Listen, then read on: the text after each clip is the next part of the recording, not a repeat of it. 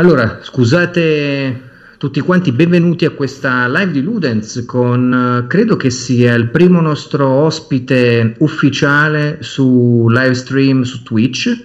E, ehm, prima di introdurre la serata, introduciamo il nostro ospite, il nostro gradissimo anche sostenitore del progetto Ludens, nonché uh, youtuber, chiamiamolo se vogliamo influencer anche, chiamiamolo se vogliamo Minchia. uomo che non sta dormendo mai in questo periodo eh, quindi gli è cresciuta la barba, ma sotto le sue spoglie si nasconde il mitico Vincenzo Aversa Vito Iuvara. Ciao Vito. Salve a tutti carissimi.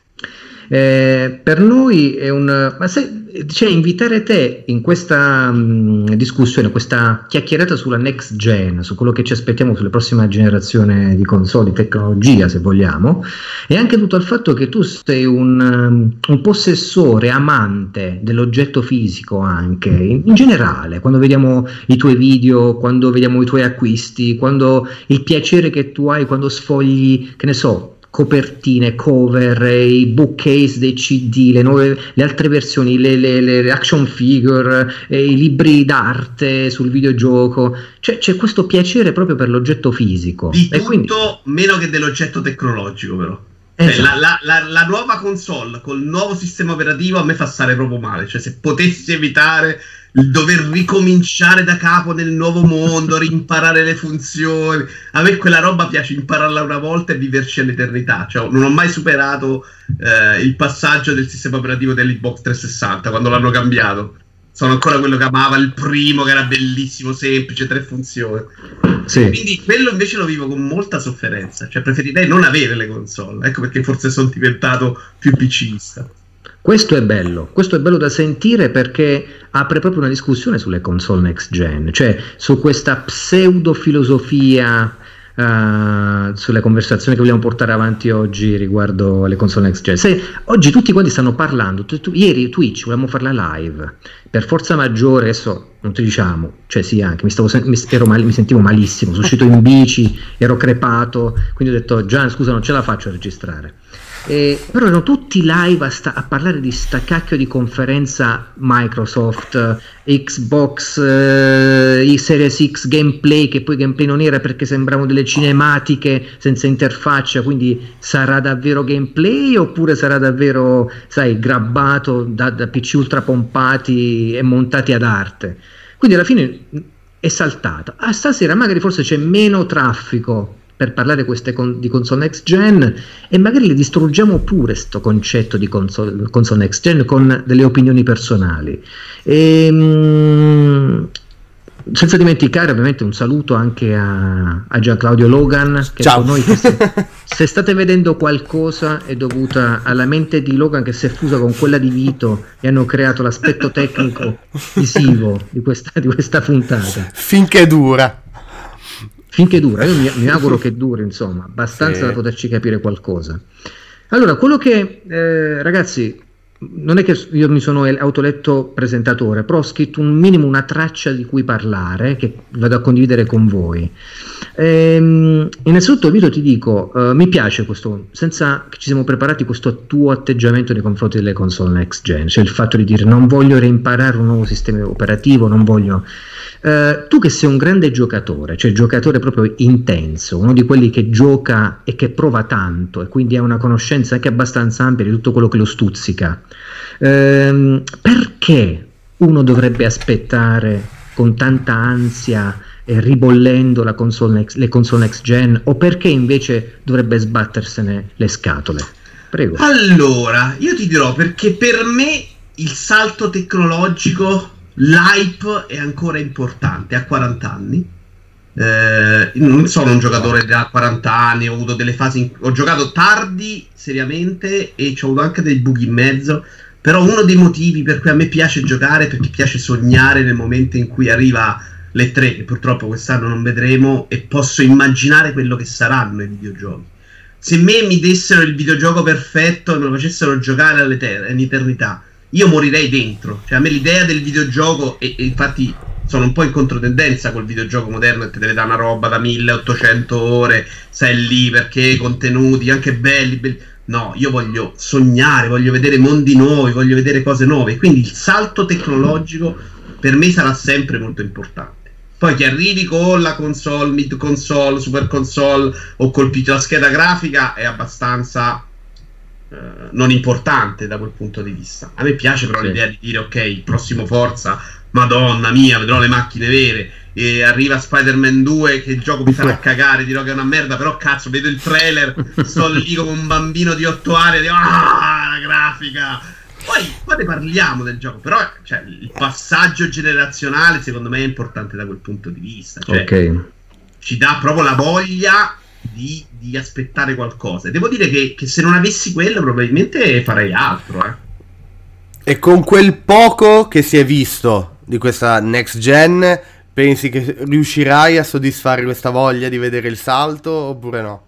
Ma non subito, cioè la mia impressione è che mai nella vita lo vedremo adesso. Purtroppo, sai cosa? Questo, questo modo nuovo di passare le console, cioè questa nota positiva per il mondo console, che è essere diventati un PC, cioè il gioco che esce su Xbox Series X ce lo togli su Xbox One, per forza di cose, secondo me renderà i salti molto meno evidenti sarà una roba molto più fluida come avviene su PC e quindi le cose accadranno. Se vai a prendere un gioco di 4 anni prima, te ne accorgi che c'è stato un passaggio. Certo. se vai a prendere Uncharted 3 con Uncharted 4, te ne accorgi la differenza. Eh?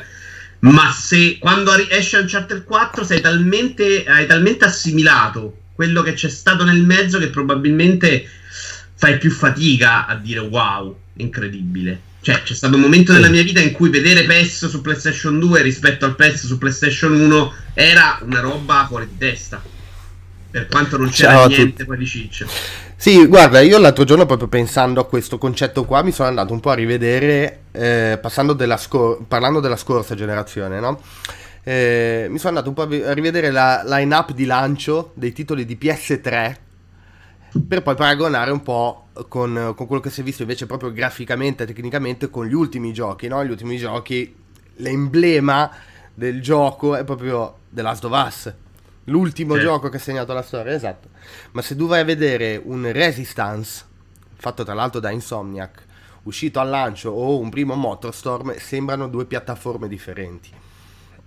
No, no, ma guarda, questa cosa fa, l'ho fatta anch'io questo esercizio, perché poi ah, lo soffro io questa cosa Vero. di non trovare più il momento in cui dici, oh, questo gioco sarà incredibile. Forse è successo con Flight Simulator negli ultimi tempi. Flight sì. Simulator alle 3 è sembrato un gioco e dici, no, sta roba non è possibile che sia vera. Per il resto, tutto quello che guardi, dici, ok, è bello, ma l'ho visto. L'ho visto un po' meno bene, l'ho visto così e così. Però dipende proprio da come sono diventati. Cioè, adesso abbiamo avuto addirittura le console mid generation. Cioè, quel passaggio è chiaramente andato un po' smussandosi, no? Sì, ehm, sai, mh, mm, qua, introduco una piccola nota filosofica riguardo a un aspetto che secondo me è centrale. Non vogliamo altro da te, Luigi. Eh sì, perché altrimenti mi smentirei. Vorrei smarmellare tutto, ma devo, devo tenere il ruolo.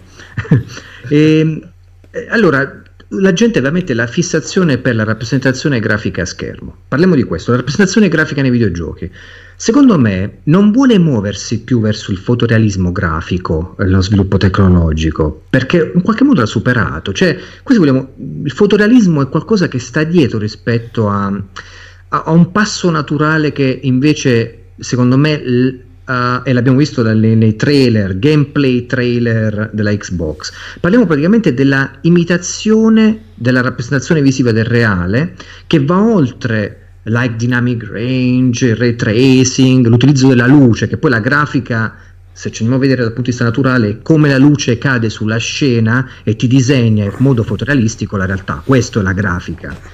Ora, se voi guardate il trailer dell'ultimo eh, Xbox Inside, Uh, I videogiochi sembrano, secondo me, delle simulazioni iperrealistiche. Ci sono caratterizzate da una concentrazione esasperata sui dettagli e sui soggetti raffigurati. Cioè non si tratta più di, di interpretare i dettagli del reale, fammi vedere un albero bello, una macchina bella, certi particolari di scene o soggetti, mi riferisco, ma proprio di creare l'illusione visiva di una realtà che va oltre la realtà.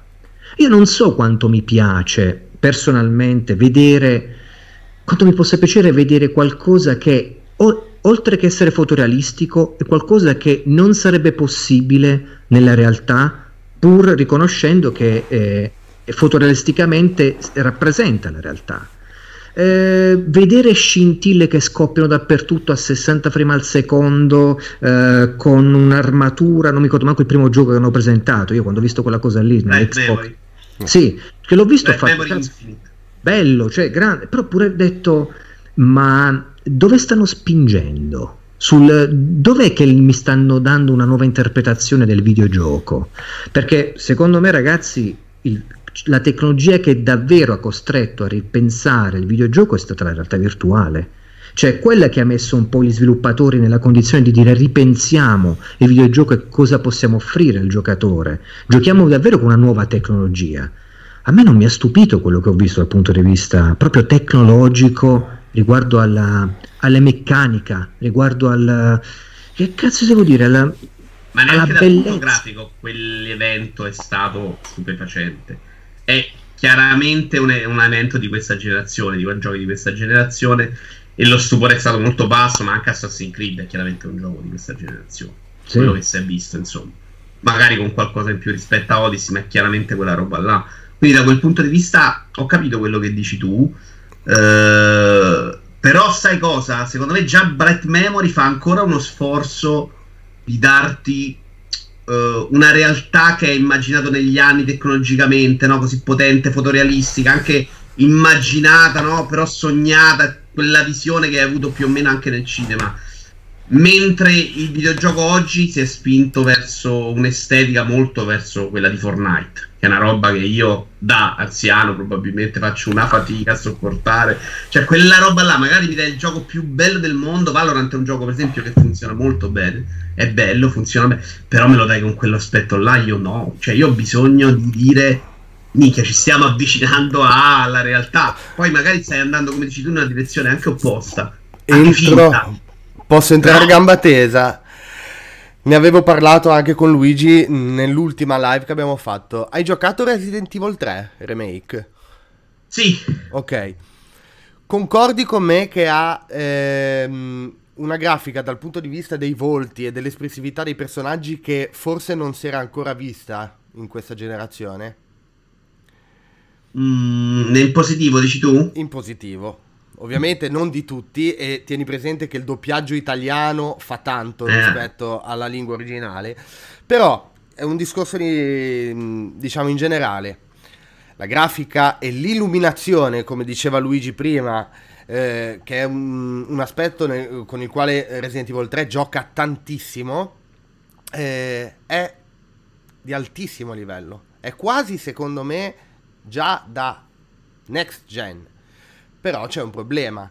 Resident Evil 3 è completamente privo di qualsivoglia fisica nell'ambiente di gioco non si interagisce quasi con nulla se non con le casse che ti rilasciano. In realtà, secondo me, non è neanche il problema della fisica, perché spesso la fisica dei videogiochi è quel ragdoll orribile in cui tu ti avvicini a una serie a sedia a zompa per aria, non ho mai sopportato. Ok, ma Però è un... chiaramente un ambiente statico, hai ragione. Esatto. È completamente statico, somiglia molto di più ai Resident Evil originari, hai quella, quell'impatto là. Cioè il fatto che ci siano degli scenari in fondo fermi che stanno là e tu ci passi, sono molto belli da vedere. Ora, sui volti io non ricordo di aver fatto molto caso, probabilmente la protagonista hai ragione. Però, secondo me si era vista in Yakuza. Io sono convinto che la serie Yakuza, dal punto della vista dell'animazione facciale, sia avanti a tutti di secoli proprio. Cioè, è difficile che io guardo un personaggio in un videogioco e capisco cosa voglia dire dalla faccia. Eh, la stessa in Yakuza succede. L'ho provata con Resident Evil.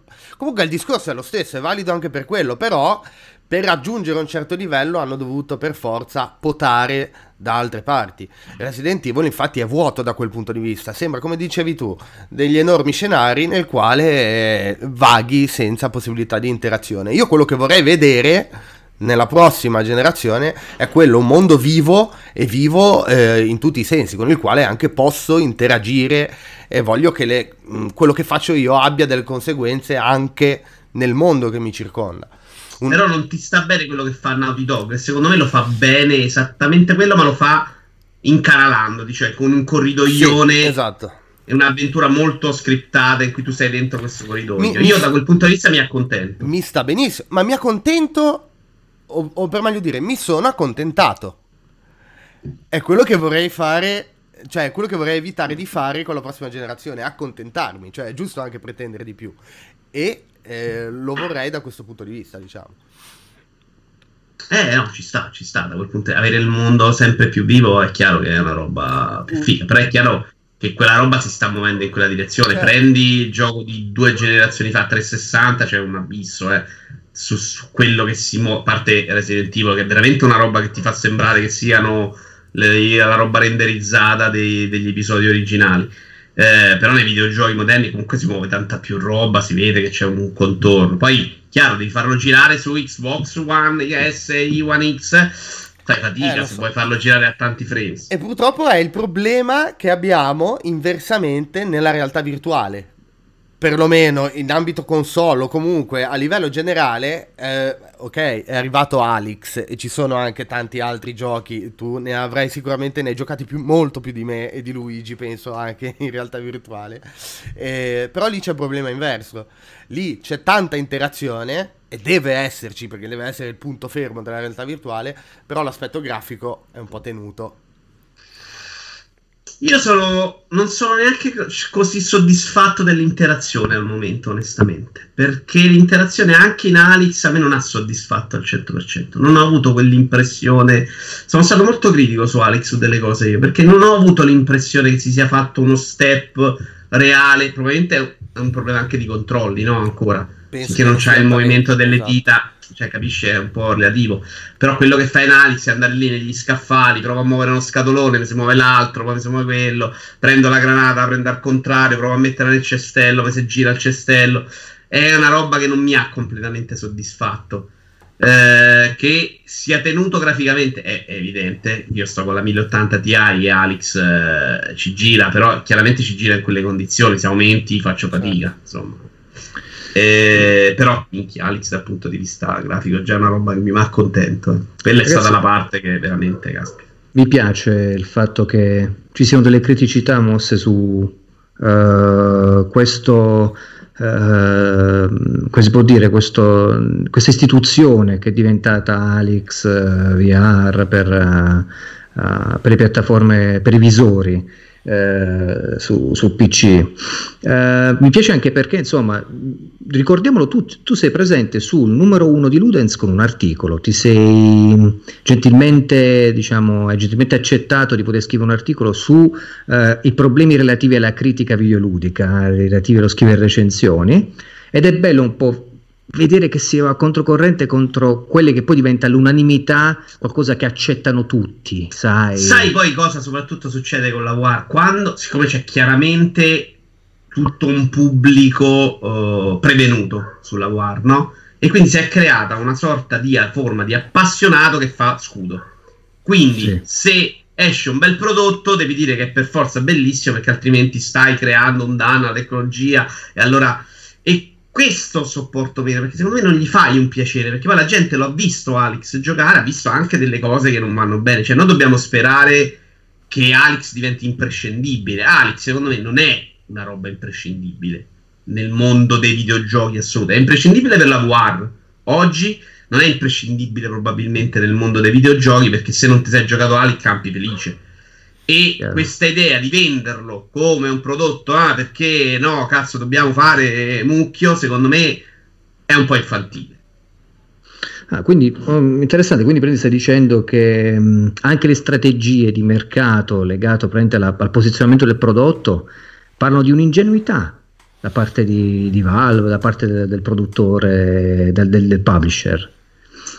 Eh, l'ingenuità secondo me è stata dettata dall'aver anticipato la tecnologia troppo al pubblico. Secondo me è arrivata quando non era pronta, te la sei un po' bruciata e non hai fatto quello che andava fatto, cioè mettere una torretta con i giochi mh, masticabili facilmente dal pubblico e parliamo ovviamente di Super Hot, Beat Saber, eh, Pistol Whip, eh, questa roba mi viene in mente e la mettevi nella torretta e feci provare queste tre cose, la War oggi aveva 5 volte di più i caschetti, cioè quindi da, da 1 a 5, non esager- tanto esagerati, ma ce l'aveva. È chiaramente una roba che non potrà mai essere eh, per, per, un costo economico, secondo me, al pari dei videogiochi. Io faccio fatica a pensare che in futuro si rinuncerà alle console e metteremo solo il caschetto, no? A zero lire, perché costerà, più vai avanti, certo. costa di più Xbox, costa di più il caschetto e quindi dovrai comunque farla pagare di più. Quindi sarà per forza una cosa di appassionati, però conta è una cosa da appassionati da un milione di caschetti come è oggi su PC, probabilmente qualcosa in più, un conto se è una roba per 5 milioni più 5 milioni per PlayStation, fai 10 milioni, già comincia a essere una roba che farci un gioco ha un senso economico. Capisco cosa intendi. Ehm, a proposito di questo, ti faccio una domanda sempre filosofica. Ehm, riparlando della tecnologia, delle nuove tecnologie legato, legate alle console next gen, ma in generale al concetto di tecnologia. Uh, io, non, io non riesco a capire una cosa. La tecnologia secondo te, ma anche secondo voi, parlo anche a te Logan, è al servizio di nuove meccaniche, sarà al servizio di nuove meccaniche, eh, di nuovi ambiti culturali del videogioco, da, partendo dai nuovi contesti di intelligenza artificiale, nuovi modi di raccontare, lo storytelling, eccetera. Oppure le tecnologie, le prossime tecnologie sono votate solo a migliorare degli aspetti estetici magari, cioè possiamo davvero parlare di nuove tecnologie, i terabyte, la, la memoria stato solido, la solid state drive, l'SSD, sarà al servizio secondo voi di nuove concezioni di esprimersi attraverso il videogioco oppure rappresentano solo un miglioramento di velocità di accesso, di caricamento, un aspetto tecnico di quello che si muove su schermo? Come la vedete da questo punto di vista? Magari Vito, se vuoi Parto io? Sì. Vai, io vai, credo che no, non lo sarà. Non lo sarà perché in questo momento non può esserlo a livello proprio di investimento economico.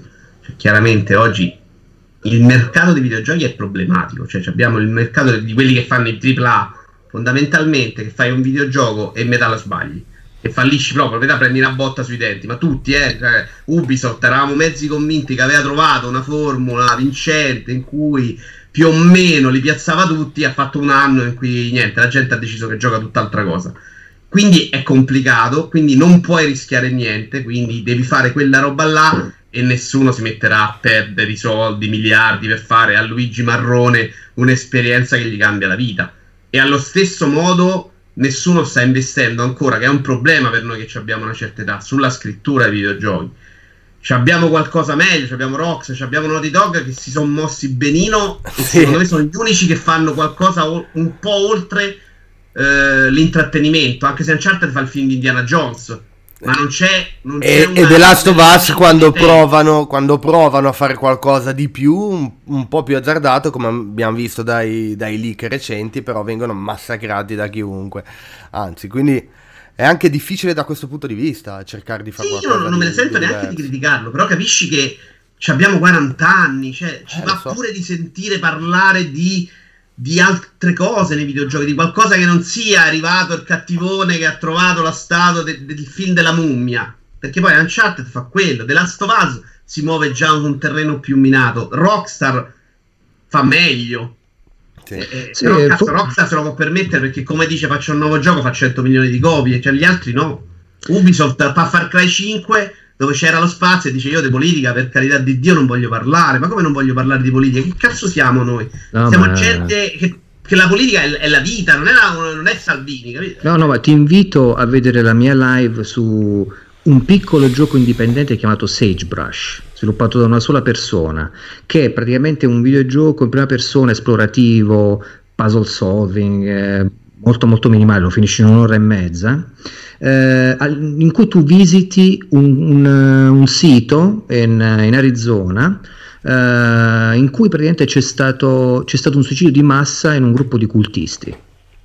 Allora, con una grafica low, low poly, low fi, veramente vecchia, sembra di guardare veramente la PS1, eh, visitando, ascoltando i dialoghi e registrazioni soltanto e, e abbracciandoti, lasciandoti abbracciare da queste suggestioni di questo campo nel, nel meriggio, col sole che muore, si fa notte, poi ritorna giorno il giorno dopo, dura pochissimo, ripeto, tu ti dice 3000 volte con intensità maggiore ciò che un cacchio di Far Cry 5 con questo profeta vuoto, inutile, in tutto il gioco cerca di farti sentire attraverso poi persone, questi soggiogati addetti del culto di Far Cry 5, che sono mascherine vuote e sono lì presenti, li vedi, ci combatti, ti ci allei. Se tu giochi invece Sagebrush, questi già sono belli cantati perché si sono ammazzati tutti quanti, sono dati fuoco, per intenderci richiama un po' ciò che successe a Johnstown nel 1900, fine anni 70, uh, ma ti fa sentire e capire davvero che significa seguire magari falsi profeti,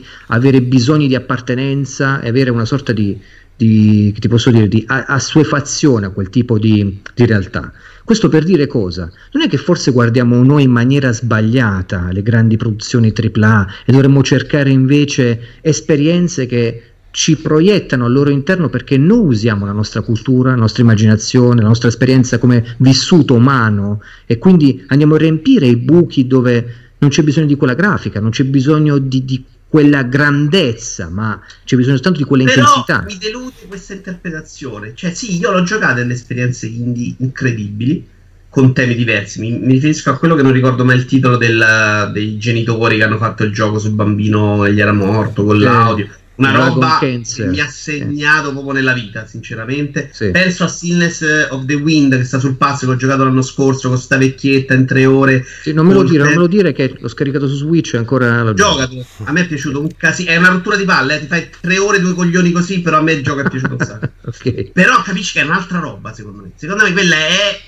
l'autore che vuole raccontare qualcosa. Stai andando a teatro a vedere lo spettacolo d'avanguardia con la gente hipster vicino a te. Secondo me sono forme espressive molto diverse. Cioè, io voglio che arrivi anche nel AAA quella roba. Voglio che arrivi certo. a tutti, perché quella roba cioè, ormai ci andiamo noi. Cioè, i numeri degli indie fanno capire che ce li giochiamo in quattro. Te li stanno regalando. Cioè, ormai abbiamo deciso che la gente manco regalati si gioca. Cioè, quindi capisci sì, che sì, sì. secondo me non sta arrivando. No? Puoi fare delle robe magnifiche, ma non arrivano. E spesso non riescono così bene. Ne provi tante. Cioè, di una che ne hai provata che ti è piaciuta, ne hai provate 10 sicuro che hanno fatto cagare con la depressione che è rappresentata a colori come Gris, no? Il giallo, il blu, il verde, le sensazioni con uh, il bambino, la ma- cioè roba molto fatta veramente come se la facesse Povia.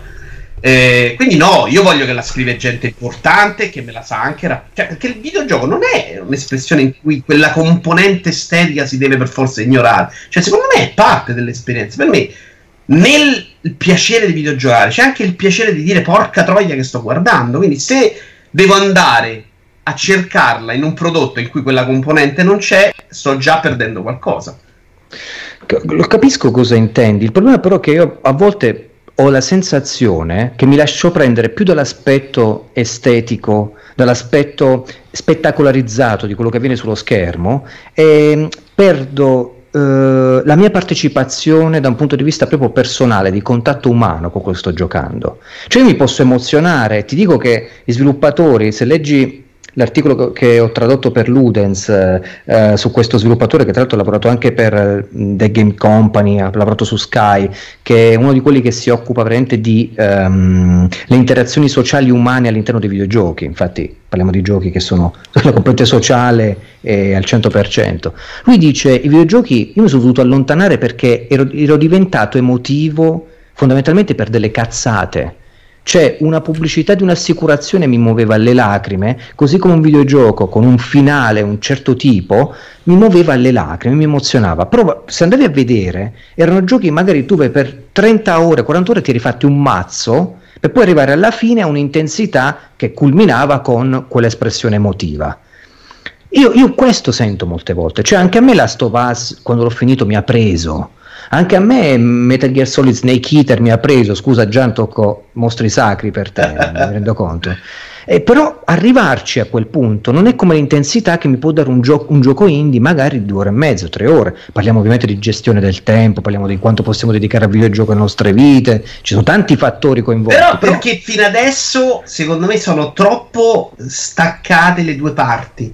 Cioè in The Last of Us c'è una parte di gioco che non ha nulla a che vedere con quella poi narrativa tu ti fai la parte di gioco, poi arriva la parte narrativa che sono filmati e, e, tra l'altro in cui secondo me The Last of Us è proprio l'esempio perfetto perché c'è un finale in cui la decisione la devi far prendere a me, non la devi prendere lui secondo me, perché è un videogioco, perché sono io che quella parte l'ho vissuta, no? Come sì. arrivo in Rockstar alla fine che prendo quella decisione in GTA 4 devo arrivarci anche The Last of Us. Sono molto staccati. In Death Stranding purtroppo sì. con i pipponi di Kojima che possono piacere o non possono piacere e che quindi allungano ma è una roba già molto meglio amalgamata cioè la sofferenza del viaggio fa parte dell'esperienza e di tutto quello che vai a vivere nel contorno, no? Cioè il Certo. gioco di Death Stranding è la narrativa di Death Stranding.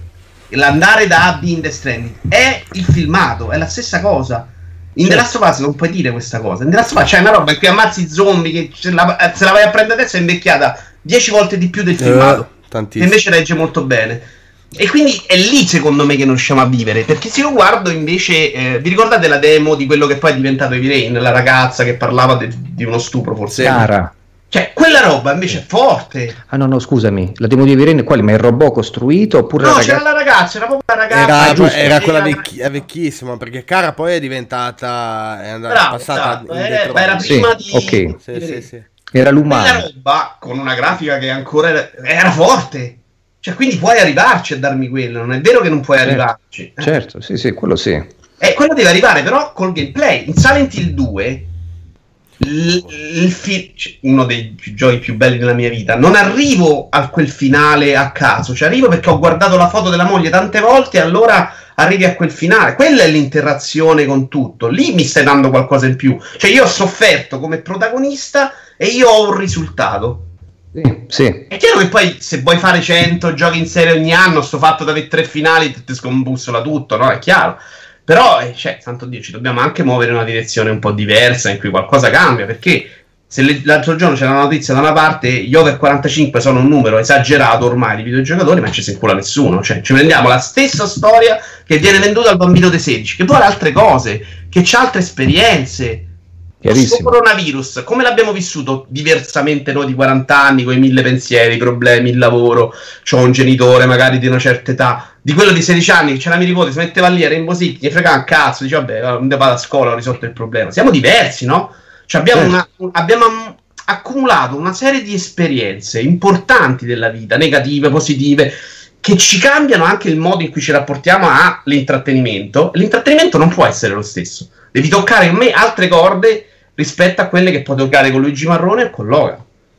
E secondo me il videogioco da questo punto di vista può fare delle robe allucinanti. Perché niente mi ha toccato come quando il videogioco mi ha toccato al massimo. Niente. E, e non Però no, serve, comunque non serve la next gen per questo. Perché l'esempio che ha fatto Luigi prima, cioè un sacco, l'ultima eh, Safe Brush, quello che hai studiato, eh, quello che hai giocato adesso, poteva benissimo essere realizzato su PS3, su PS2 addirittura forse. Ma sì, Sarebbe sì, cambiata l'esperienza, no? Sono d'accordo che Quindi- non serva, però ci vorrei anche quella. vorrebbe, a me- però la, la cosa fondamentale è che siano gli autori a prendere certe decisioni e a capire come... Sì, sì, eh, ti faccio una domanda, Vito, e la faccio anche a te, Gian. Allora, cos'è che ti aspetti della next gen, delle prossime tecnologie in generale, che possa arrivare? Cosa dovrebbe essere che può arrivare a toccarti in quel modo da farti sentire davvero l'apice di un, di un sentimento, di un'emozione, eh, di un discorso diretto a te? Quali sono gli elementi che secondo te la next gen potrebbe darti di più rispetto al passato tecnologico? Dai tu, Logan, se no parlo sempre io. eh. Un- Una cosa molto, eh, forse è banale, però l'intelligenza artificiale, ma non perché voglio che in Uncharted 5 o 6 ci siano i nemici più furbi che mi schivano i colpi. Eh, un'intelligenza artificiale che mi permetta di interagire con eh, gli NPC, con, eh, con le persone, perché vorrei chiamare persone quelle che incontro nel gioco anche se non lo sono. Questo Sì, vorrei. probabilmente quella roba funziona meglio nei prodotti a scalare, cioè meno li fai dettagliati, più riesci a immaginare, quindi meno ti dà fastidio eh, la- l'aria eh, hub di Ubisoft di Tomb Raider in cui arrivi al quartiere, sono quattro personaggi senza anima che fai, probabilmente quello eh, si può migliorare, ma te l'aspetti veramente da questa generazione, tu Logan? Non me l'aspetto, ma è quello che vorrei. Ah, ok, io non me l'aspetto, cioè da Cioè, quel punto di un- vista secondo me no. ba- banalmente, ehm, la famosa scena del, del mercato in strada di Uncharted 4. Bellissima, ma scriptatissima.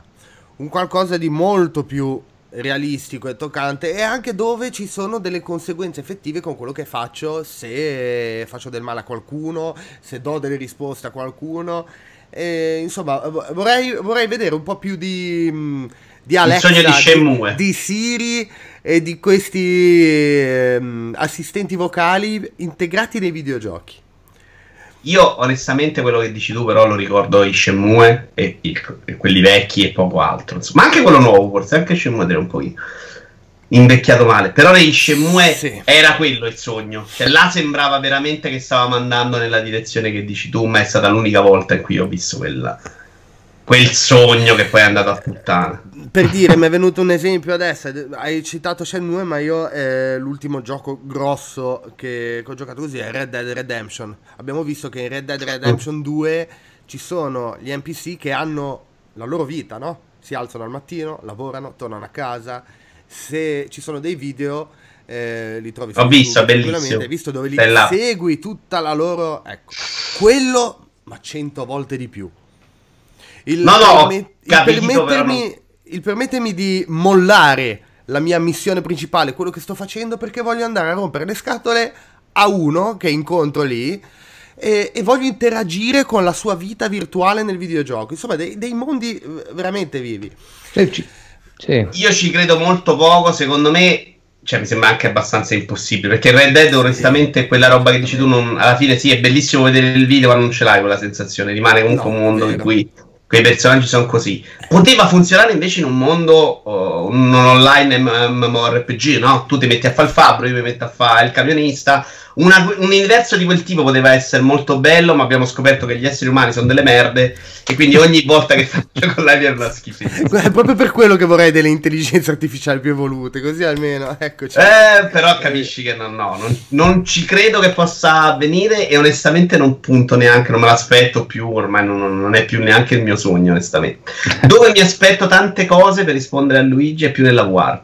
La War secondo me è un campo minato è un campo Milano, sì. è un campo libero, è una carta bianca e ci sono delle possibilità molto diverse in cui posso ancora sorprendermi. E in un sacco di produzioni, giochetti riusciti molto male, mi sono molto sorpreso onestamente nel corso degli ultimi due o tre anni quando ho preso Oculus dopo PlayStation War.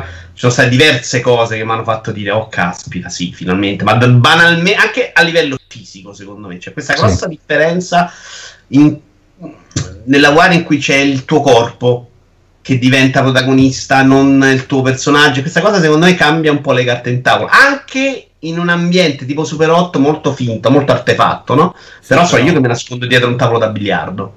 E questa esatto. cosa mi rende molto più dentro il mondo. Cioè, perché nella mia testa poi il tavolo da biliardo esiste. Ah, no, quella è un'oggettivazione del reale. Cioè, non, non, è la tua realtà, è la nuova realtà, è artificiale la tua coscienza sta lì dentro. Ragazzi, noi, par- noi siamo prodotti, se vogliamo, della mente di un William Gibson che nell'84 ha scritto un Euromante vedendo i ragazzini giocare agli arcade, nelle sale giochi. Cioè noi vogliamo abitare dentro lo schermo. Quindi quello che diciamo noi, anche tu Gian, che dici, ah sai, voglio l'intelligenza artificiale in cui mi perdo nella sua vita, perché noi vogliamo uscire dal nostro corpo e andare a, a rompere il cazzo agli altri, nelle loro vite fondamentalmente. Quindi la realtà virtuale, secondo me, ripeto, è, è, stata sinora l'ultima vera tecnologia che ha costretto gli sviluppatori a ridefinire i modi in cui esprimersi attraverso il videogioco, uno, e due, a noi a ripensare il nostro rapporto col videogioco che è grandissima come cosa, secondo me è una rivoluzione che secondo me è stata anche in sordina, perché io, io, io ti, eh, Vito, non so se hai letto l'ultimo Ludens, io ho portato no. il visore VR, mi sono rotto eh, eh, sai che significa giornate su giornate caricarmi la PS4, VR, ricavi, eccetera, portarla a casa di amici o persone comunque che, che magari non, ave- sì, non avevano manco mai giocato ai videogiochi, cioè anche persone che erano, che ti posso dire, artisti, gente che mh, esperta nei viaggi astrali, uscite fuori dal corpo, facevano queste pratiche molto, se vogliamo, di, mh, esoteriche. O oh, gli ho fatto provare per, per avere un responso scritto e pubblicarlo poi su Ludens e come percepite la tecnologia da queste persone che non sono grandi videogiocatori e non lo sono affatto, ti sorprende perché tu dici ma tu guarda che cosa eh, è in grado di proiettare all'interno del giocatore una tecnologia simile, se invece avessi fatto provare un gioco del cavolo qualsiasi su uno schermo, non avrebbero avuto questo effetto. Eh, secondo me sì, eh, ma poi tu sei stato un, eh, anche prodotto un lapsus quando hai detto un campo minato perché da, dal punto Vabbè, di lo vista è, lo è, perché se tu dal punto di vista degli investimenti, da come può svilupparsi, dal fatto che può essere una bolla grandissima che poi crolla oppure si attesta con uno sviluppo tecnologico molto basso, cioè non arriva oltre, si ferma alle interfacce e a un miglioramento diciamo visivo. Eh, è un campo minato, quindi sta, secondo me, oggi eh, i produttori di cultura del videogioco un po' spingere e dire provate sto cacchio di visore, entrateci pensa, dentro. Per, pensa per andare verso Logan ad un Animal Crossing in cui non abbiamo 10 solari rompipalle che ti vendono il vestitino, 10 persone. L'isola è fatta da 10 esseri umani che hanno l'isola, tu la mattina puoi entrare, ti fai le tue cose, vai a parlare con Luigi Marrone a casa sua, gli bussi, cioè quello è quello che vuoi tu. E quella roba con la guarra, eh, no? Quando c'hai una persona, non ti, tu li vuoi più intelligenti di Luigi Marrone. no, perché, perché vorrei comunque allo stesso tempo che qualcuno abbia scritto una storia per questi personaggi. È un, è un contesto. E, e quindi... E non ti piace la sua? No. Cioè, tu immagina di Luigi Marrone che non conosci. Vai nella casa, ti metti seduto perché lui ti offre un caffè state lì con la guarda e lui ti racconta sì, beh, beh, una contesto, parte della no, sua allora, vita. no, calma, in un contesto VR sì. Ti romperesti Guarda, le palle a morire. guarda, già. Guarda che eh, eh, Scapperesti. Citando, citando il Rec Room di prima, è già molto simile come concetto, eh, quello, perché comunque crei il tuo spazio eh, il più verosimile possibile. Eh sì. Eh, se tu dovessi vedere, tu, e lo vedrai, lo studio che abbiamo creato, io mi sono sforzato il più possibile per aggiungere ogni minimo dettaglio per farlo sembrare il più possibile uno, un vero studio televisivo. C'è persino l'acqua da bere se ti viene sete. Questi sono dettagli che però sì, mi piacerebbe, ma allo stesso tempo lo vorrei vedere queste cose in giochi molto più eh, mh, diciamo dove, con un universo sotto. E quindi eh, e poi un'altra cosa, la VR devono comunque inventarsi dei, delle interfacce, dei controlli con il quale l'interazione sia veramente È più naturale, cioè più naturale perché comunque ho provato vabbè i move lasciamo perdere. Eh, concettualmente Ah. sono proprio nati eh, sono nati vecchi e non per quello quindi no. Ma anche a livello di Oculus a livello di eh, li ho provati tutti. Secondo me finché non arrivano dei guanti con feedback aptico tra l'altro neanche con Mm, allora l'immersione totale sarà, sarà dura. Ma non l'immersione totale, perché noi lo sappiamo, a noi ci basta la grafica di Super Hot, ci basta poterci schivare col nostro corpo e siamo già contenti così, perché anch'io l'ho adorato Super Hot VR. Ma per il mainstream, eh, ok, eh, anche mio padre si è cagato addosso quando lo squalo ha cercato di mangiargli la gamba in, eh, con PlayStation VR, però è morta lì perché comunque i tasti triangolo, X, quadrato, cosa sono? È troppo No, difficile. sono, sono d'accordissimo e sono infatti uno È per quelli- il motivo per cui non mi è piaciuta Asgard è proprio perché una roba che dovrebbe essere molto semplice, cioè un arriva un nemico mi tira una spadata, io mi paro, diventa no, devi metterlo a 40 gradi, 20 Esatto. gradi. Devono creare un è. qualcosa molto più facile per, Però da assimilare per il grande pubblico. Tuo padre mio padre impazziranno la VR nel momento in cui gli daremo i musei o Google Maps. Cioè Google Maps lo metti dentro una strada, ce lo mandi dentro e basta, non gli serve il videogioco. Allo stadio, le partite.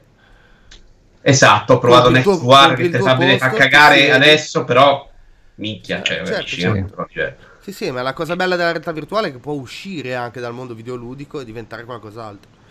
No, sì, sì, Allora, assolutamente. Sì, E- secondo me il- l'aspetto videoludico, lo dico sempre questa cosa, secondo me l'aspetto videoludico sarà marginale in futuro, perché ci sarà sempre l'altra parte dei videogiochi che spingerà tecnologicamente e che renderà quella una parte sempre più di nicchia per il cose, quindi secondo me il modo, modo per entrare forte è vado a Tokyo domani mattina, mi faccio la passeggiata e giro per la città, ma basterebbero dei video con una risoluzione della Madonna, cioè avete presente quella U?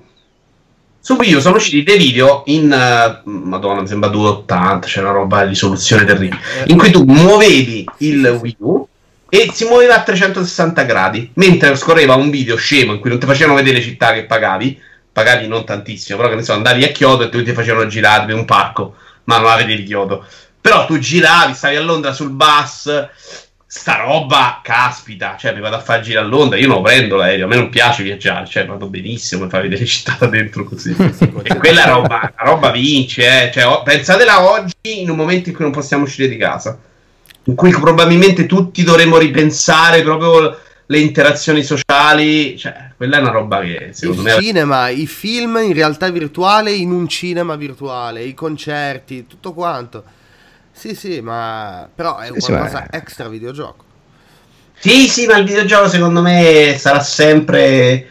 Dif- a meno che non riescano a metterci il visore dentro le pupille, no? dentro della cornea, e quindi ce l'abbiamo tutti, sarà complicato secondo me venderlo in un altro modo, è difficile.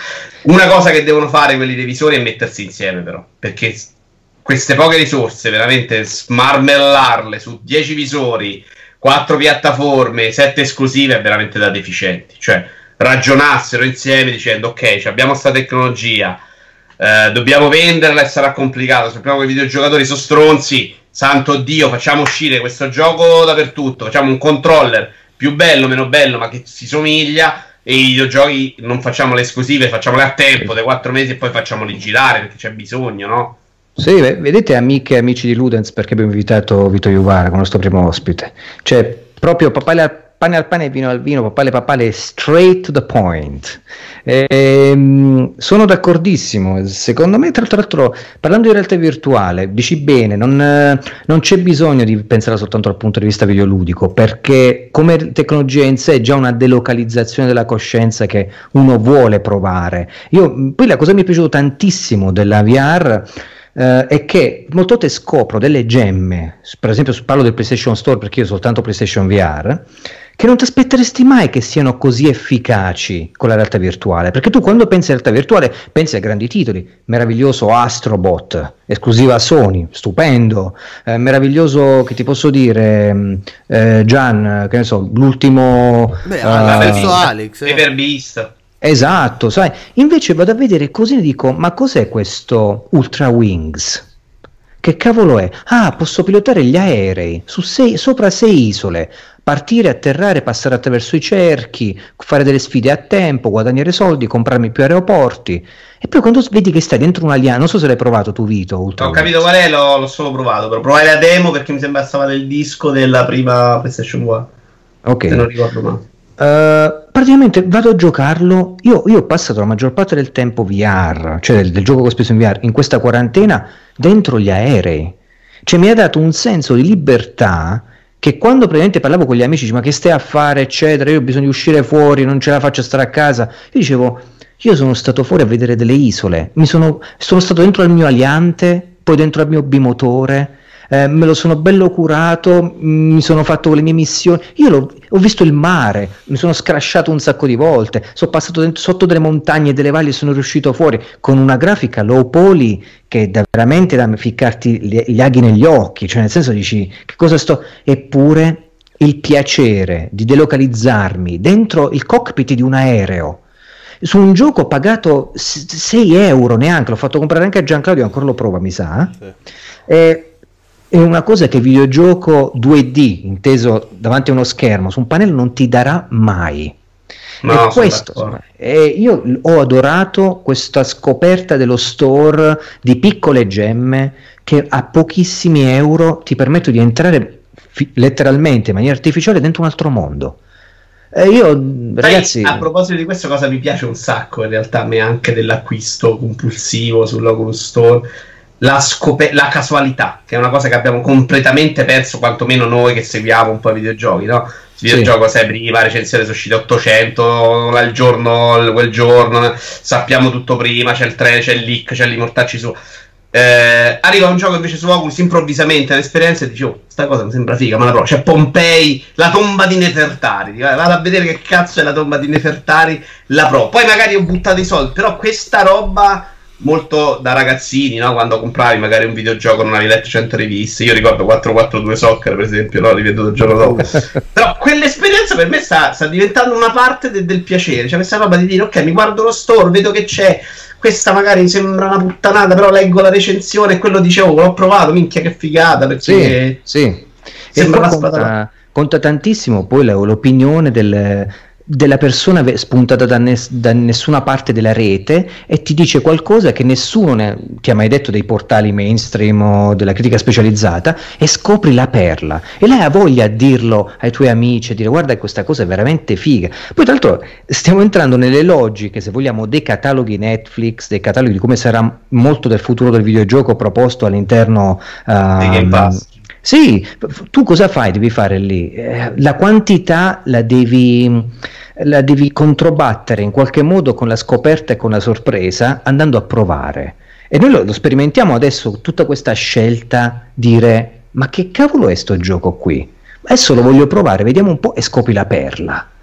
Che bellezza sarà questo sentimento riscoperto nel futuro quando avremo tantissime possibilità che avremo 5 abbonamenti per chi se lo può permettere. Avremo l'abbonamento a PlayStation l'abbonamento a Xbox l'abbonamento a Netflix i giochi gratis di Epic i giochi gratis di Twitch uh, sarà un massacro. Là il piacere del passaparola riacquisirà secondo me un valore che adesso stiamo molto sottostimando perché ci sono gruppi magari che ne parlano dicono oh proto sto gioco carino eccetera ma comunque è sulla bocca di qualcuno se è arrivato a piacere è sulla bocca di tanti se è arrivato ad avere un consenso unanime ma andare a scoprire la perla di produttori sfigati della Corea che hanno fatto sto gioco che ho localizzato di cavolo ma ti dà quel qualcosa in più che dice ragazzi a me mi ha fatto sentire tipo dentro un film di Tarkovsky per un, per, soltanto per 5 minuti ma ne valsa la pena ma, ma, dai, cioè io apro il portafoglio subito. Io questa è, questa è l'esperienza che voglio. Io penso, penso che ho comprato il gioco su Star Wars, che a me Star Wars a me non piace, sarò eretico, a me non, non mi è mai piaciuto Guerre Stellari, scusate. Quando però c'era quelle 10 minuti che stavi dentro l'X-Wing, quella missione in VR, quando è sceso a 5 euro su PlayStation Store l'ho preso subito. Solo Beh, per io l'ho definita un'esperienza molto più simile al parco giochi che al videogioco, cioè quella roba che ti mettono dentro, no? Sai, Disney vuole vai dentro il sì. Super Millennium Falcon sì. e fai quell'esperienza totale perché è quella roba là, secondo me. Anche è a me è piaciuta molto e di Star Wars mi piace, però non in maniera eccessiva. Però se parlando di Pass, posso farvi una domanda? Vai. Come cambierà il vostro lavoro con queste uscite di, di, di giochi sul pass? Perché per forza di cose, secondo me, il concetto di esce il gioco, facciamo la recensione, la gente la recepisce, andrà a morire. Anche perché i videogiochi ormai già adesso secondo me è un, un esercizio veramente molto antico. Uh, perché il videogioco cambia, cioè tu hai, fai una recensione oggi, tra tre mesi FIFA è cambiato completamente, se sta a perdere tempo con tutto l'affetto, cioè lo dovresti recensire molto, in modo molto più fluido. Però eh, pensate a un, un, futuro in cui ci sono questo pass che ha 100 giochi che non potete provare tutti e dovete raccontarli. Come andrete a raccontare? Racconterete l'esperienza veloce oppure pensate che invece sarà sempre quello, ok, scelgo il migliore perché penso... Però sapete pure che avete un pubblico che mentre prima non li provava i giochi, adesso li prova. Sì. E quindi eh, dovrete dargli anche un'opinione su quello che ha provato, altrimenti lo percepirà come un buco da parte vostra? Beh, noi siamo piuttosto velleitari come progetto Ludens, non, non mai, ce n'è mai sbat- sempre sbattuto di stare sul pezzo. Quindi abbiamo sempre richiesto codici di cose che sapevamo potevano essere interessanti per certi aspetti. E, essendo poi un progetto indipendente, noi dobbiamo stare a delle tempistiche che esatto. assicurano click o visualizzazioni. Quindi come cambia? Non cambierà tanto eh, perché noi siamo veramente per parlarne, perché ci piace parlarne, perché ci piace dirne di qualcosa che ci ha colpito. Non abbiamo mai recensito prodotti mediocri, cioè proprio un... ma anche quando lav- lavoravamo su PlayStation Magazine al tempo noi selezionavamo le cose che volevamo fare. Cioè se un gioco è una cagata anche i titoli più brutti. Io ho recensito dei giochi a cui ho dato su PSM mm, mi ricordo dei 4 dei 5 quindi voti che adesso sarebbero inammissibili. Avevo scelto io di recensirli perché ci avevo trovato qualcosa di interessante sì. Eh, quindi sì, fondamentalmente non cambierà nulla. E per quanto riguarda il discorso che hai accennato prima, dei giochi che cambiano, che si modificano, che ormai, ormai non hanno più senso le recensioni. Eh, è, è, molto difficile. Facevo l'esempio con Luigi eh, sempre durante l'ultima live di Street Fighter 5. Street Fighter 5, uscito nel 2016, adesso nel 2020 è un altro gioco completamente un altro gioco. Io ai tempi lo recensì su PSM, non gli diedi il voto perché era non, era uscito non, non era possibile Monco, eh. Monco, vuoto, completamente vuoto, mancava tutto, non era possibile dare un voto, consigliare un acquisto, era un poco più di un early access. Adesso è un giocone, un giocone della Madonna. Però lascia perdere Ludens in cui fate un altro tipo di lavoro. Sei il redattore, siete il redattore di PlayStation Magazine. Okay. Tu, l'idea di recensione era devo consigliare all'utente se comprarlo o non comprarlo. Invece adesso stai parlando di un utente che il gioco già ce l'ha.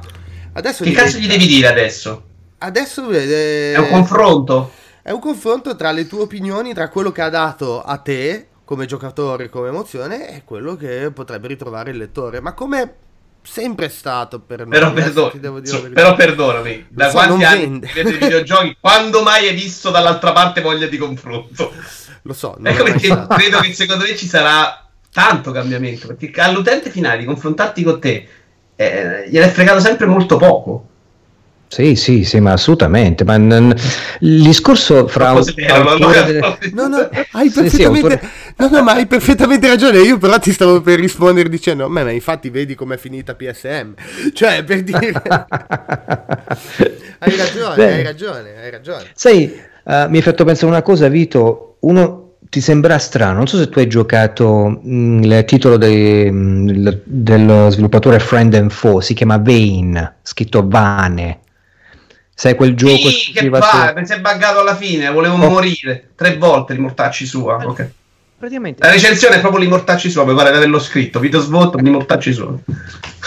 Caso, questo qua per me è un discorso culturale è stato Vane, perché ho letto un sacco di recensioni di gente che non ti sto a dire, beh, Vane, quindi il gioco della vanità, c'entra un cazzo perché vein significa paletta, pala, insomma la, la, parte diciamo della banderuola che si muove col vento. Quindi già i recensori, ma ti parlo anche di critica specializzata, eh, portali grossi. Poi tutti a focalizzarsi sull'aspetto tecnico, tutti a focalizzarsi sul fatto che crashava, eccetera. Io mi sono sempre detto, ragazzi, una volta che lo patcheranno, una volta che sarà tutto stabile, tornerete vostri, eh, sulle vostre recensioni e direte ok, comincerete a analizzare il gioco per quello che dice, l'aspetto di narrazione implicita o niente. Ovviamente nessuno è tornato su quel gioco. E una persona che ho visto commentare il gioco in maniera positiva, mi sembra sotto Every Eye, sotto che, chi aveva fatto la, recensione di Every Eye, ha detto pure io l'ho trovato bello, scusate per il pippone, cioè ha chiesto pure scusa, capito, per dire. Però non ricordo critiche negativissime, eh.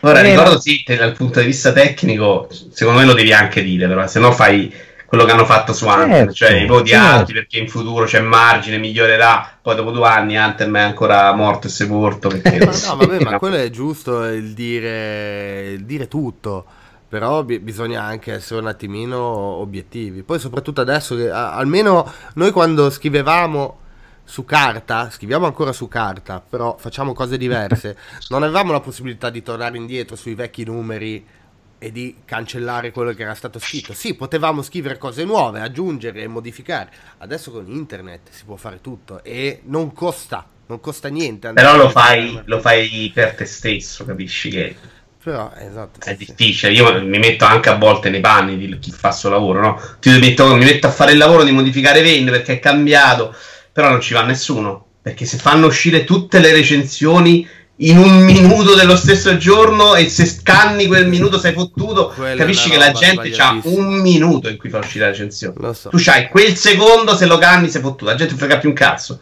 E quindi, cioè, Vane te vai a recuperare Vane perché poi se lo va a rileggere uno dopo tre anni... No, sì, no, cioè, è il mercato eh, non funziona così. È per quello che dico io, dico, allora tu sforzati, se sei onesto come recensore, di andare oltre l'aspetto tecnico e di parlarmi anche di quello che vuole dire il gioco. Perché se non mi dici quell'aspetto lì, non lo potenzi, non lo metti sul, sul, sul piatto delle cose da considerare, ma allora che lavoro stai facendo tu? Cioè, ma davvero tu eh, ti vuoi allineare agli altri perché temi il confronto, che se vai oltre la tecnica eh, o quello che hanno detto gli altri, poi ti saltano addosso. Cioè, che un critico, io lo ripeto sempre, un critico che teme il confronto e teme il dissenso del prossimo, non è un critico, stai a casa non fare il lavoro del recensore. Sì, e però questa, che... questa, idea del recensore critico secondo me è un po' idealizzata. Io vi voglio bene, a voi state facendo un altro tipo di lavoro adesso che è quello. però quello che si fa sulla rivista specializzata, che si è fatto sempre, quello che si fa sui siti oggi non è una critica, è un resoconto del gioco, è un consiglio all'acquisto, è rimasta quell'idea del consiglio certo, no, all'acquisto. certo. Quindi non c'è, non c'è nessuna uh, stratificazione. Ed ecco perché a me, piuttosto che quello, cioè la critica va benissimo. Io sono stato un grande tifoso del progetto Ring, non so se voi ricordate che era una roba meravigliosa da quel Come punto no, tutti, ho tutti i numeri, Ring e Babel. stampate, tra l'altro. Vabbè, Babel già faceva invece la rivista classica, non, non era secondo me d'approfondimento in quel senso. Però invece a me è sempre piaciuto fare un altro lavoro, che è quello di darti la mia esperienza. Certo. Quindi io provo Vane, mi arriva quello che mi arriva, io faccio una fotografia di quello che ha da arrivare. Non mi sto preoccupando del potenziale, di dove vuole arrivare, di quale potrebbe essere il messaggio. Io re- devo prendere il messaggio che mi arriva. Poi se vado a cercare in giro, trovo anche quello che veramente voleva significare. No, se mi vado a leggere Gris, Vabbè, certo, certo. c'è scritto perché- che il rosso è la fase della direzione, il giallo è la direzione. Ma se io e non l'ho presa, io ti sto mentendo. Cioè, Chiaro. quel lavoro di mentire No, non è mai piaciuto. No, ma non noi troviamo invece 100 recensioni di Gris in cui tutti si sono letti che cazzo oppure hanno parlato con lo sviluppatore che gli ha detto guarda che rosso è blu è rosso e ti arriva la stessa cosa. E se tu leggi 10 recensioni di gente anche brava eh, tu, tu le conosci le gente del settore. Ci sta anche gente tanto brava che lavora da gente da 20 anni però sei amalgamata sei eh, pareggiata su fare sempre quella cosa Sì, là, sì, sì, sì, sì, là, sì. molto pulita molto semplice molto pazza però perché Logan e Luigi Marrone sono due persone diverse. Se giocano Dark Souls, due persone diverse, non possono avere, ma um, ragionevolmente, non sbagliando, Certo. lo stesso parere. Chiaro, tu sei abituato a certo. giocare a Ubisoft eh, a normal che ti piace l'iconcina che ti dice dove andare, e un altro è abituato a giocare Dark Souls, giocheranno un altro gioco con avendo un impatto completamente diverso. Sono due persone diverse, hanno Sì, una sì, storia sì. diversa. Perché da ragazzino magari si è fatto Costa e Goblin più a spellarsi le mani, l'altro invece, ma col cazzo, dopo tre minuti ha detto: Sai che c'è, vado lì e mi faccio una partita a Street. Quello secondo me bisognava dare, e quello secondo me la Non musica ha un po' fallito. Ma io- io Perché, sono d'accordo. perché sì, l'utente sì, sì. cioè, cioè, non, non- non ce l'ho con loro, però è chiaramente l'utenza che 93 non va bene perché che sei matto, te ne sbagliati, hai detto che è brutto. No, no, ma sul discorso sull'onestà io sono d'accordissimo. È chiaro che noi, noi tra l'altro abbiamo scritto su Ludens che noi crediamo nel New Game Journalism, cioè il- ognuno porta la propria esperienza all'interno della critica videoludica. Quindi non è che pretendo che eh, ci sia eh, una stratificazione dell'espressione che sia uguale per tutti, per qualsiasi recensore.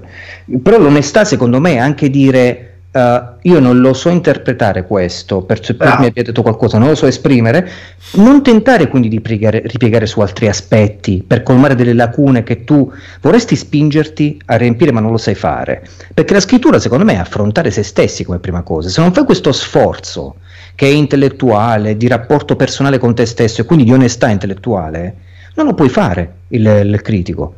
Ovviamente mi riferisco più che alla critica specializzata, perché io, io i portali di mainstream italiani o eh, esterofili guardo poco, ti parlo della critica indipendente, cioè di gente che scrive ehm, in maniera libera e- ed è viziata da quella cosa, concezione. senso. Questo, questo per me è tremendo. Questo per me è una cosa che non riesco ad accettare. Che cacchio ci stai a fare lì? Io vengo da te per sentire la libertà, per sentire te che parli di quello che mh, hai Però giocato. sono cresciuti e abituati, secondo me, veramente per tanti anni all'idea che invece non devi fare quello. Cioè, io ricordo su Game Plus, ormai sono passati 15 anni, forse di più. eh, la gente che si è arrabbiata, io, face- io facevo le recensioni almeno devono essere da 60.000 caratteri. Secondo me sei sforato, se- cioè fai rotta i coglioni. Cioè, il concetto lo puoi esprimere anche pulendolo, depurandolo di, di tutto e lasciando Sì, certo. e non è la recensione, non hai fatto perché questo, la recensione deve avere il trafiletto, deve avere questo, deve avere quello. No, la recensione è, è la mia espressione della mia opinione, di quello che ho vissuto. Quello è una recensione, la recensione non è per forza un giudizio, è, è- è il mio racconto. E il mio racconto può essere, ti dico anche difetti, non te li dico, ti dico quello che ci ho messo davanti, quello che mi ha raccontato, però mi ricordo che la gente lo percepiva male, male all'epoca e lo percepisce ancora male oggi, dove veramente l'autore è andato un po' sparendo, no? Perché Sì, aveva sì, sì, no. a manetta, pam, 3 euro a 70.000 caratteri, ragazzini. No, no, vabbè, da, da- è da manicomio. C'ho- io ci ho fatto una trilogia monocast in cui veramente spippo da solo su sulla, game, sulla, sulla critica videoludica eh, fino ad arrivare al plagio, che il plagio secondo me è l'espressione massima della crisi della critica videoludica. Cioè quando arrivi a copiare un altro perché eh, pensi che quella, registra- quella, recensione è oggettivamente scritta bene, quindi prendi le parti migliori, le cambi, vuol dire che tu sei morto come autore, sei morto onestamente. Ma, ma sai persona. cosa? Se vai a inseguire l'idea del, del, del, del, valore di un videogioco piuttosto quello che pensi tu, eh, eh, ci sta pure che vai a cercare di capire quello che hanno visto gli altri. Quindi io, io se, se sì, guardo, non, gioco Anthem, io ci vedo una cosa, dico oh, forse vediamo quello che ci vede Anthem, quello che ci dice Luigi, perché devo restituire al pubblico quello che potranno vederci loro. Però è, chiar- è chiaramente un lavoro di bugia, cioè io non ti sto dicendo quello che penso di Anthem, ti sto Questo dicendo è. quello che forse dovresti pensare tu. esatto, Anthem. esatto, questa si chiama critica socializzata cioè tu tieni di conto il consenso sociale, la concertazione culturale che si è creata attorno a un oggetto, tipo un videogioco, la critica del videogioco, e credi che deve essere espresso come eh, secondo un'idea che è socializzata e generalizzata. Come ne parlerebbe questa persona? Come se ne parlerebbe in modo che possa essere accettata questa cosa?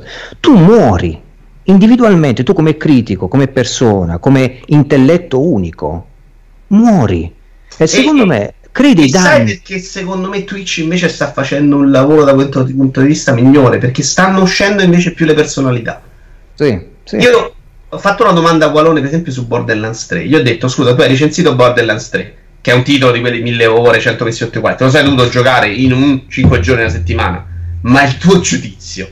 È vero che tu hai l'esperienza no, per provare a superare questo ostacolo. Ma sì. il tuo giudizio è diverso da una persona che dovrà giocarselo molto più diluito. Anche quello è importante. E non ho risposto, ho l'esperienza, ormai lo capisco, cerco di leggerlo, però cerco di leggere quello, cerco di leggere la difficoltà perché devo capire il pubblico quello che gioca, poi cerco di capire la grafica perché magari se sono giocati Fortnite, il pubblico di Fortnite non è il pubblico che si è giocato della Stovaz. Cerchi di capire troppe cose, di Valone non ci rimane niente se lo prendo su Twitch, io ascolto Valone. Ed ecco perché a me quella cosa sta piacendo molto di più. Cioè, ma parlo anche dei portali grossi che abbiamo, forse anche un po' io in passato, un po' considerato proprio che cazzo, multiplayer tutti 95, Everai 98, 97, che nella loro testa sono convinti che c'è questa differenza tra 96 e 97, ma è gente intelligente, non so scemi, è tutt'altro. Quando li senti in live esce fuori molto di più la persona, esce fuori molto più l'esperienza, è esce vero. fuori più il fatto che un Pierpaolo Greco magari sono 20 anni che si fa 10 e 3 ha parlato con 2000 sviluppatori e chiaramente ne può parlare meglio di me che si è guardato le cose in televisione no? E, e, ed è quello che non si vendeva secondo me più nella critica cioè. è diventata un'altra cosa quando diventa un'altra cosa però lo spazio è che insieme a Pierpaolo Greco che avrebbe le capacità linguistiche che avrebbe l'esperienza che avrebbe tutto per poterne parlare c'è uno che fa sul video di YouTube e te cula eh, perché poi su quello si va a confrontare. Ecco, speravo che non facessi questo. Hai rovinato la live praticamente. Va bene. Però mi è fatto venire in mente il famoso caso Metal Gear Solid 5, The Phantom Pain.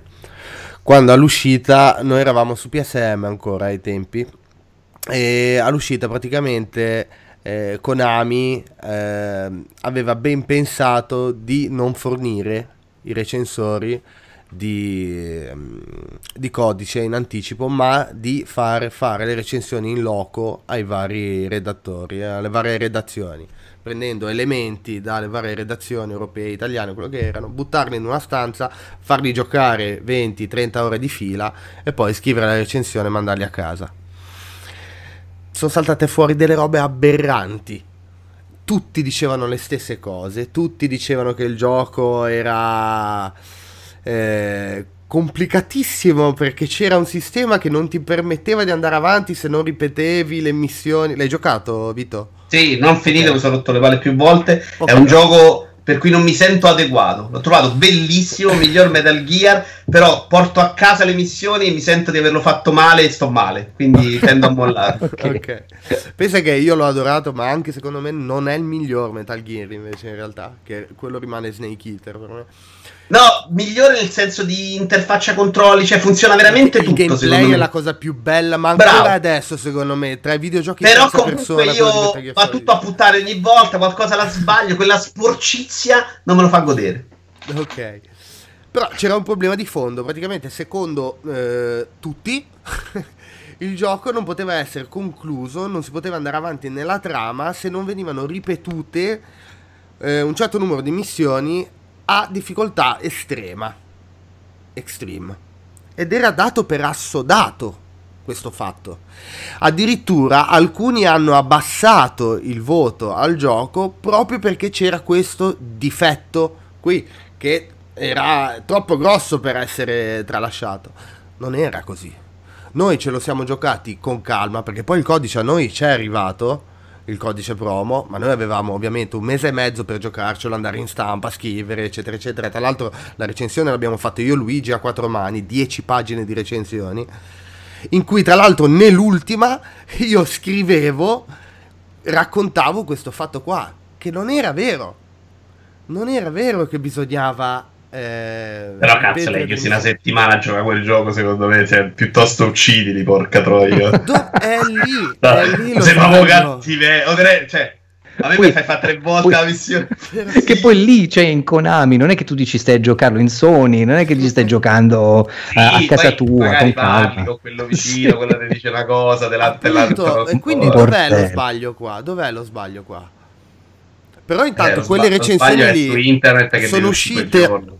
Esatto, quelle recensioni lì sono uscite tutte lo stesso giorno, allo stesso minuto e tutte dicevano quella cosa e tutte dicevano una cosa non vera.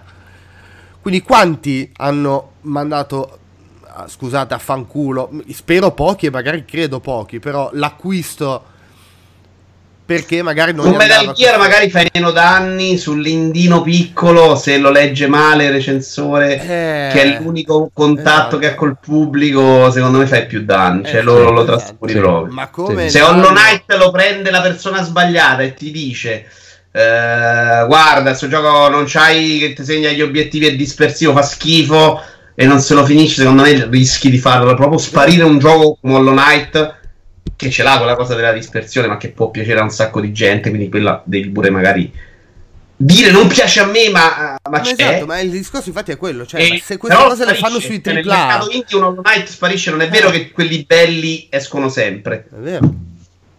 Mentre Ecco. Metal Gear e Metal Gear comunque se ne parla. Facciamo capito, questo è un appello, un un appello ai critici No, indipendenti di videogiochi. Mi raccomando, quando recensite gli indie, i giochi indipendenti, eh, fate attenzione perché mh, potreste combinare dei danni grandi, mandare delle famiglie all'astrico, degli sviluppatori magari a commettere atti impropri contro la propria persona o contro gli altri se sono pazzi.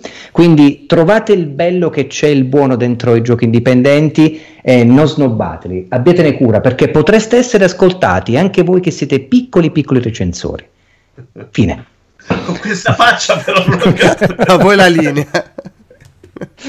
Sembravi acu- lievemente minaccioso, tra l'altro. Però effettivamente è un sistema veramente malato. Cioè, io, eh, c'è stata un- una cosa grave che prendo tutti in giro. Colli su multiplayer non si è accorto recensendo Octopath Traveler che c'era il viaggio rapido Ah, no? sì. ogni volta gli altri.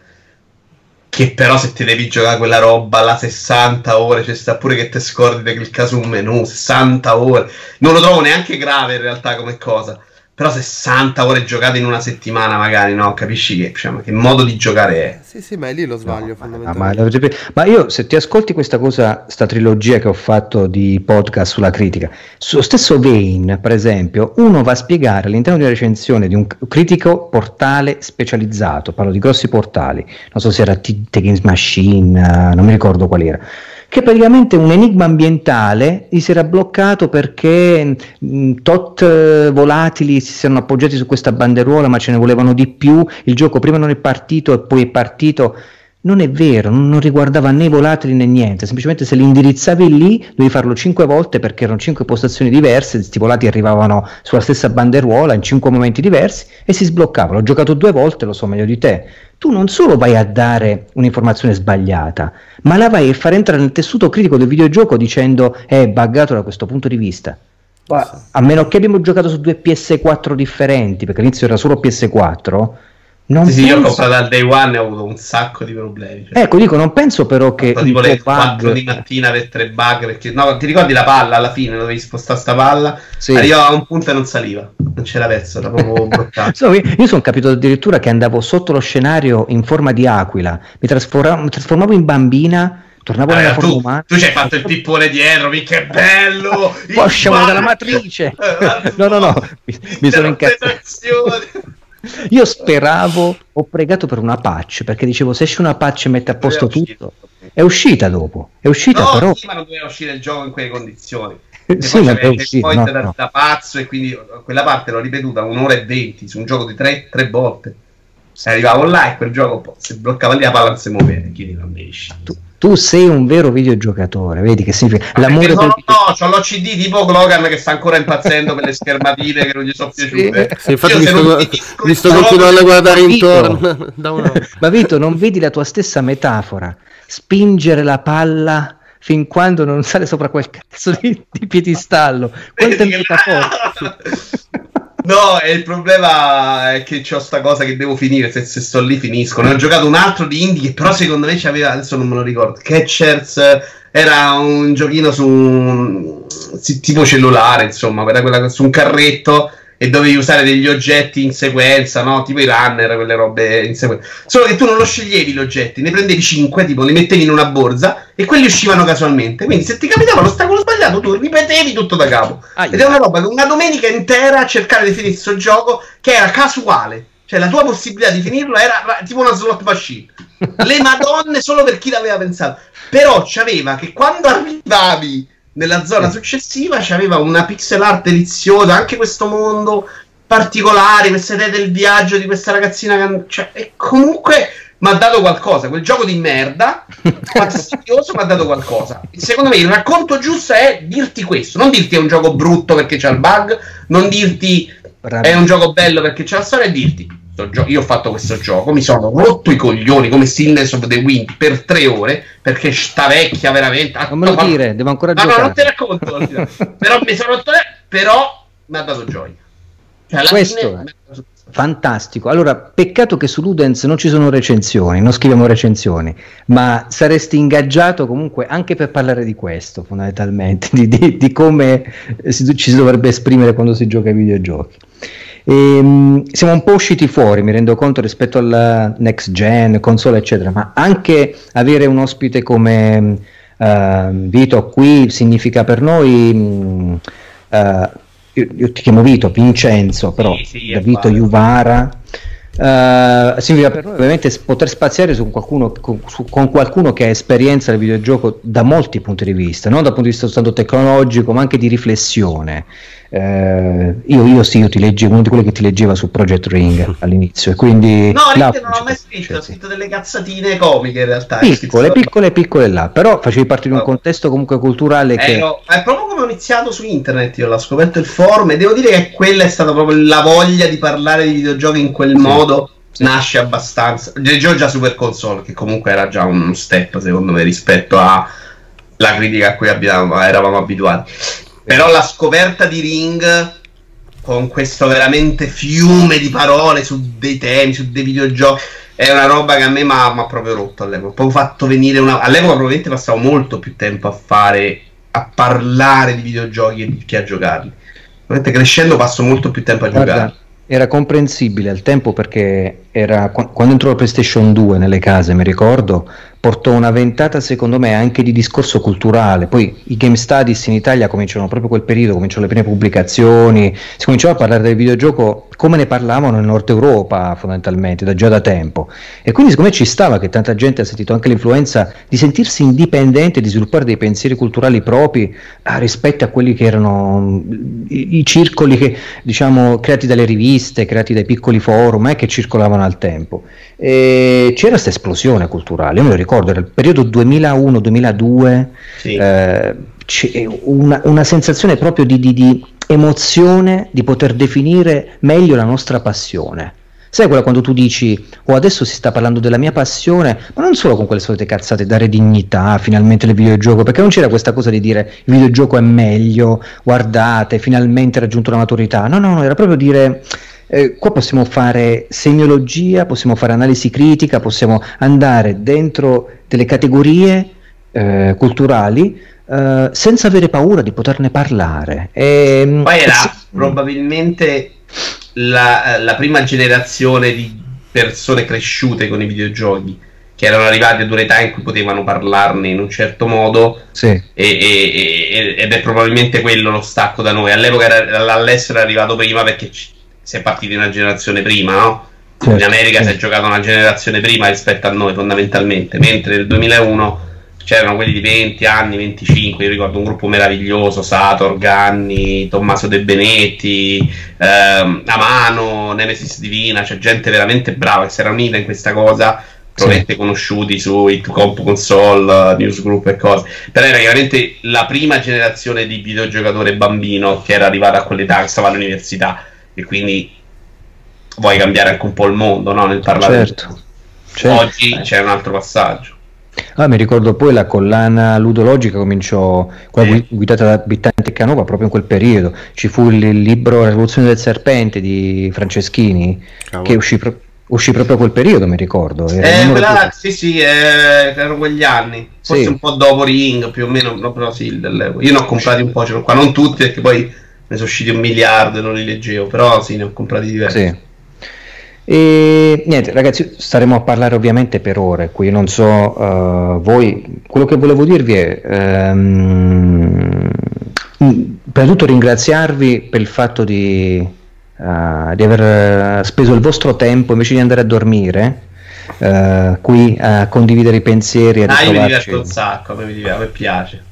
È fantastico. Con voi piace parlare di videogiochi, per carità di Dio. Eh, ci piacerebbe tanto anche a noi, ma soprattutto vi facciamo ufficialmente l'invito, Gian. Eh, Cavolo, direi di sì. Sì, insomma, sei invitato alla prossima um, Studio VR, la prossima trasmissione Studio VR di Ludens con, uh, con uh, diciamo, tua in, il tuo casco, il tuo visore, perché um, non so di cosa, di, di cosa, parleremo, ma proverai l'ebbrezza di non guardarci in faccia questi brutti visi che abbiamo, ma quelli belli con Rec Room, solo testa senza collo, solo busto senza braccia, solo mani, quindi avrai degli incubi fondamentalmente dopo la registrazione e, e, la cosa bella è non poterti togliere il visore perché non puoi dire ok raga scusate un attimo vado in bagno eccetera no in una trasmissione non è che la puoi abbandonare così non è come certo. metti qui muti eccetera e quindi sarà figo vedere come bisogna focalizzarsi sopra gli argomenti di cui tratteremo quelli che saranno guardando lo studio attorno e stando veramente lì quel senso di presenza probabilmente non saremo mai così tanto vicini in questo periodo di quarantena quanto nella realtà virtuale in quel momento. Sarà una sensazione molto strana. Andrea Peduzzi l'ha colpito tantissimo. No, no, me l'ha raccontato, me l'ha raccontato, abbiamo parlato, mi ha detto che è stata, è stata particolarissima. Molto molto interessante come ambito. E, ehm, non so se volete aggiungere qualcosa ragazzi a questa serata, salutare qualcuno, dare riferimenti. Tu Vito, tu, st- tu stai streamando anche sul tuo canale? Sto streamando, no, no, adesso no, ovviamente. Sul canale Twitch sono su Vito Iuvara e su YouTube Vito Iuvara, lo trovano così, insomma. Se gli va. Okay. Gioco, gioco senza, a volte parlo, ma senza scalette, senza cose, come mi alzo, insomma. ok. e lo potete e... leggere anche sul numero di Ludens numero 1 che potete trovare su www.ludens.it. Vito, grazie davvero sono stato felicissimo di averti avuto qui. Davvero. Ma gra- grazie a voi per l'invito, carissimo. Sempre bello. E Vito, visto che tu ce l'hai Ludens 1 perché sei stato, oltre al contributor, hai scritto un, un bel articolo, hai anche donato per la rivista, insomma, quindi noi dovremmo avertela inviata. sì, sì, ce l'ho, ce l'ho, ce l'ho. Ok.